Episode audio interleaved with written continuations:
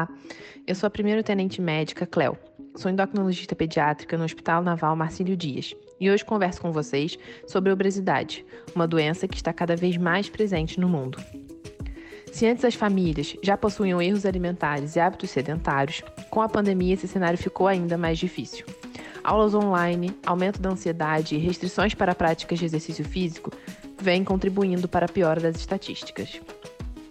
Primeiramente, precisamos pensar que a obesidade é uma doença crônica e progressiva, com grande potencial de reaparecimento, e que, portanto, seu tratamento envolve uma equipe multidisciplinar com acompanhamento regular e mudanças alimentares de toda a família. É importante destacar que as modificações de hoje é que ditarão o adulto de amanhã.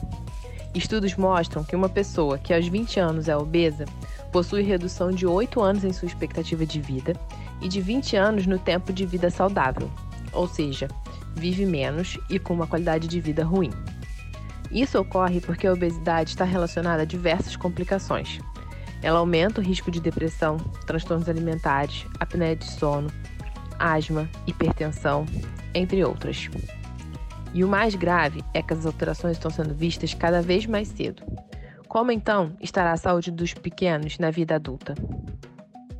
E o que você, pai, mãe, avô, avó, tio, tia, madrinha, padrinho podem fazer hoje para mudar esse cenário? Aqui vão algumas dicas para combater a obesidade infantil. Manter sempre o acompanhamento pediátrico em dia. Será o pediatra quem identificará a obesidade e encaminhará para o endocrinologista pediátrico, nutricionista, psicólogo infantil e outros profissionais necessários. Restringir o tempo de tela. Esse tempo é o somatório do período que passamos em frente ao celular, televisão, computador, videogame e tablets. Para os maiores de 2 anos, deve ser de no máximo 2 horas por dia. Quando a criança não estiver nos horários de tela, incentive-a a praticar exercícios e brincadeiras. Recomendamos que as atividades físicas durem 60 minutos diariamente. E, com as restrições impostas pela pandemia, é hora de usar a criatividade. Por exemplo, que tal organizar um circuito de atividades em casa? Arraste os móveis, monte uma corrida de obstáculos com almofadas, seguido de alguns minutos pulando corda e finalizando com uma música bem animada. Por fim, estabeleça uma reeducação alimentar para toda a família. É hora de diminuir os alimentos que não agregam valor nutritivo e apenas somam calorias.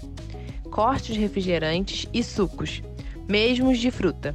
Dê preferência à hidratação com água e coma a fruta. Dessa forma, você diminui a ingestão do açúcar próprio da fruta, evita o uso de açúcares para adoçar o suco e aumenta a ingestão de fibras. Deixamos no nosso site do Saúde Naval uma receita bem simples e saudável que vocês podem fazer para o lanche dos pequenos, inclusive com a participação deles na cozinha. Acesse www.saudenaval.mar.mil.br barra Receita Saudável e confira a receita de panqueca de aveia e banana. Gostaram das dicas? Contem para nós no site do Saúde Naval Confiram sempre os nossos conteúdos. Até a próxima!